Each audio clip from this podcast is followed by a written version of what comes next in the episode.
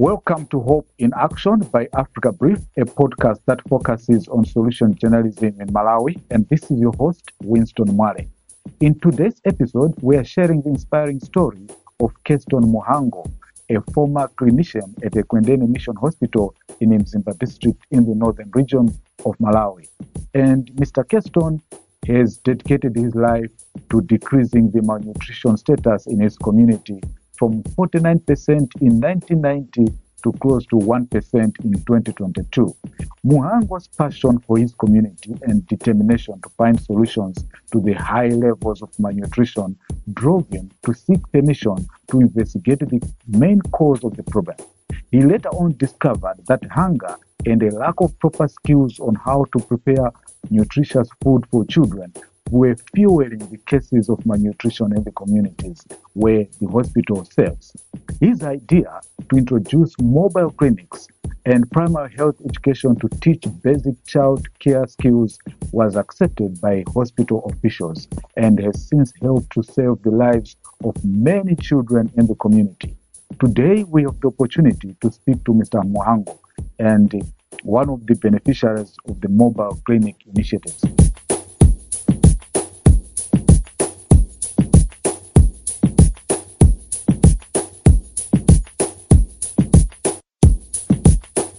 First of all, Mr. Mhango, welcome to our podcast. Thank you. Yeah, so Mr. Mhango, tell us today how are you feeling? Today I'm just feeling fine. Today is, is quite good. All right. So, in the first place, uh, Mr. Mhango, what motivated you to, to investigate the causes of malnutrition in your community? What was happening? What caused all this idea? Yes, as I was working uh, as a, a clinician in a children's ward, I saw many people, especially children under five uh, years old. They had kwashiorkor, they had marasmus, kwashiorkor, marasmic. So every time I used to do ward rounds, I often cried after that one because these children did not need drugs per se, but they really needed food to keep their bodies healthy. So that made me to understand why that problem was there. So I had to ask management if they could allow me to go to the community where I could do more research and find out more about the problem of malnutrition. So the management permitted me to go to the community. And when I went to the community, I was so challenged that I cried a lot. How best can I help these people? Because I found that the people were there and these people had food, but they had the problem with the utilization of that food. And these children could not suffer because they were uh, among the people who had land, who, who had everything. So you can say cattle and everything. So what was missing was really community education uh, on how to prepare good food for their children and how to get treatment when they are sick. So when I went to the community, I found a lot of things, and I saw that apart from just malnutrition, these people had not much uh, income in their homes, and also they were taking unclean and unsafe drinking water. So all those problems, I saw that there was needed for us to intervene because bringing a mobile clinic to the community is like bringing services close to their homes, where people from all walks of life can come and get help because it's like you do it in, in an integrated manner where this woman can come with a child and can get immunization, can, can get family planning services, can get HIV and testing. So the woman can get all what they need in just one service. So that's why I said, no, I think we need to do something to help these people in their communities. Now, Mr. Mhango, this is quite interesting. Um, when you went into the community, you would agree with me that, you know, these issues of malnutrition, diseases, sometimes, you know, people attach them with the, some superstition. How did the community receive your, your investigation? Wonderful. That is, I think, with me, the approach was very different because I had to bring all the chiefs in that community. The chiefs, the political leaders, the religious leaders, all other opinion leaders were brought together and were to discuss at length what were some of the taboos, what, what were some of the, the cultural beliefs that were preventing these uh, children. So we are to bring the elderly people agogo. These are the people who are decision makers in every community. So when we discussed and we we saw that some of the food, like eggs, were prevented from giving to these children. Basically, I think there were really issues to do with uh, cultural barriers. So these things were, were, had to be broken, and then people understood. And after six months, people saw that there, there was change in their children, and everybody accepted. And we had to do community kitchen, where we, we had to bring all the children together, feed them the food that, that they grew themselves. And people were very happy and said, this is the only way we can help our children. So the actual barriers only a number of things, superstitions, were broken right away there. Okay, so yeah, having broken the cultural barriers, sold the idea to the community as well as the hospital. Now, take us through, you know, the process of setting up these mobile clinics and primary health education in your community. What was the process like? What is very important is to do a bottom-up approach where you involve the community, you sit down, you, you discuss with them. They actually have to say their problems. And the, one of the areas what we are used to do is to do community mobilization. So the people themselves identified their problem that yes, people are traveling long distance to get to go to, to a mobile clinic. So we are to sit down and then after sitting down, these people had, had to say what they could do and then we ourselves what we could do. So to them, what, what we, told them is they could uh, mold bricks, they could, they could identify a land, especially a central place where people from that particular community can come together and then they can uh, mold the bricks, uh, they can provide the un- unskilled labor. Us as a hospital, our role was to find funding for things like iron sheets, furniture, and the cement for a building and other things. So together we could sit down and build up a clinic using the local builders and the carpenters in that particular community. So people were very happy because they were involved in all stages of a project and at the end of the day an ownership was create, created. And as I'm talking, these clinics are in their own homes, they keep their own keys, so that they can manage on their own. So people have been felt part and parcel of, of this, and I feel this is the only way to sustain these things. Over the years, from the time you started to, well, let's talk about maybe today, what has been the impact that maybe these mobile clinics have had on the health of the local community, particularly in relation to malnutrition? Yes, I think there's been a great impact. Maybe one of the areas is when I came to the, oh, maybe when I started working as a clinician in 1990, the malnutrition rate was at 49%. But when I was leaving the office, it came to, to 1%, which was a great achievement. Very great. And the, one of the areas which we did very well was to, uh, to do this in an integrated manner when I say integrated manner, I mean when a woman comes to a clinic, you can give them uh, the immunization to their children. Even the mother, if she's pregnant, she can also get that immunization. At the same time, this woman can go for family planning if she's looking for family planning. At the same time, this woman can go for HIV testing. At the same time, this woman can go for cervical cancer screening. So people have been so happy to see these things. And we have assisted a number of women and men. And young people can even go and do their own activities. Maybe not on a clinic day but they can do it within the week. Because the structure is there so people can use it at any time. They know that structure. As a result we have saved a number of people. And oh, of course many people now are healthy and they would like to see it even better than what we have done so we see all these are really great impacts in, in these communities where we have been working. Now, Mr. Mhango, I mean, you are telling us success stories, good things, but I guess there have been some challenges, you know, maybe blocking your work, hindering your work.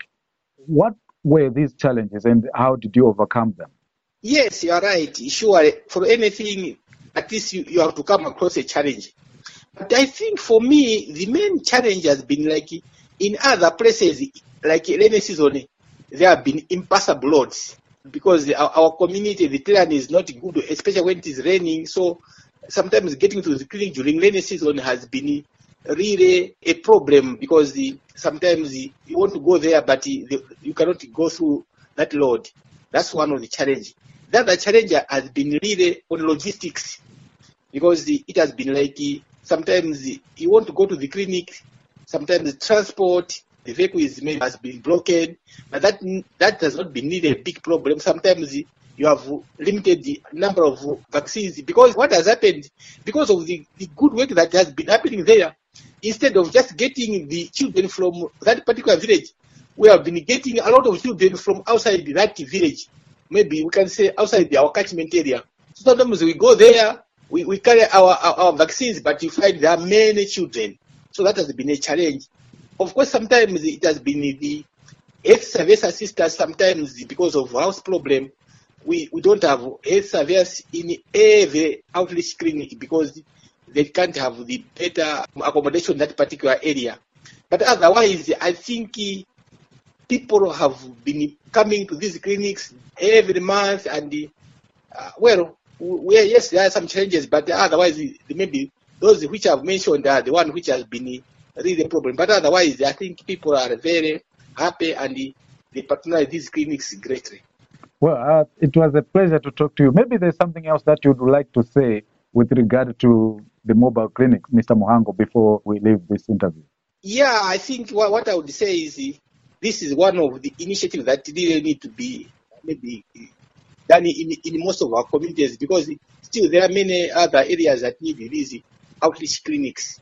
We, we can help many people. And one of the areas which probably for the future, maybe we need to have a house for health surveyors because what has been the problem is like most of the health surveyors do not stay in the community because of problem of houses.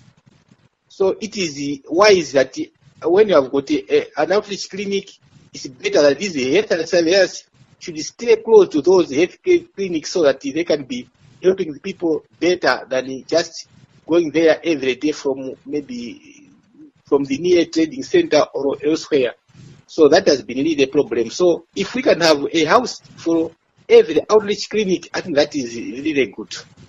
Well, thanks so much, uh, Mr. Mhango. It was a pleasure to talk to you. Thank you very much. Mr. Saulos Chongwe is primary health care committee chairperson who shares his experience of the mobile clinic initiative and how it has impacted their access to health care services. So welcome, Mr. Chongwe. Thank you, sir. Welcome to you. Okay, how are you feeling today? Uh, I'm feeling well. Thank you so much. So, Mr. Yeah. Chongwe, uh, can you tell us how the mobile clinic initiative has impacted the, the access to health care services by the local community? This uh, mobile clinic here at Chirukwa is helping a lot to our communities around Chirukwa, Madise.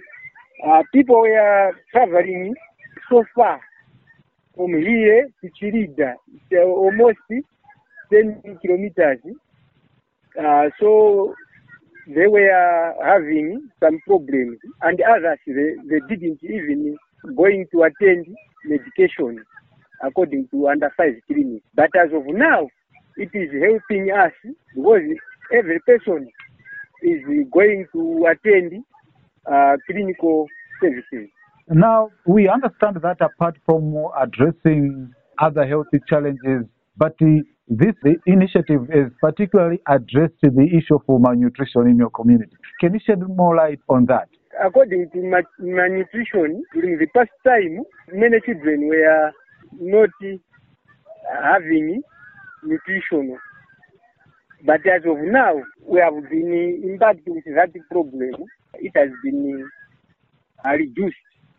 Because during the past, it was the, the highest here at Chirukwa. Many under five children were not getting nutrition. But as of now, we are teaching people. People are learning how to, to eat good diet. So in terms of nutrition, we have been reduced. Can you share any specific instances where mobile clinics have helped you or your family members? In my family members, uh, the mobile clinic has helped a lot in terms of medication and uh, to under five children. And uh, to my family, I have learned a lot in terms of family planning. Even my fellow members are having impact in family planning issues.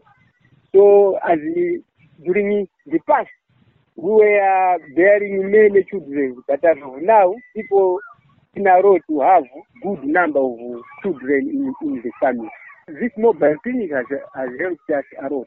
Uh, it really sounds interesting. So, Mr. Chongwe, what would you say to those people who are skeptical, who are doubting about the effectiveness of mobile clinics in improving healthcare access in rural areas? I would encourage them to go with the, their children to the to the clinic, as well as getting information from the health workers, so that uh, we, they should improve their living standards. Well, thanks so much, uh, Mr. Chongwe. Is there anything else that you would want to share with us? There is something I have to share with you. Mr. Keston Mhango has helped, helped us a lot in uh, building mobile clinic here at Chirukwa because here at Chirukwa uh, we had uh, so many problems in terms of health care.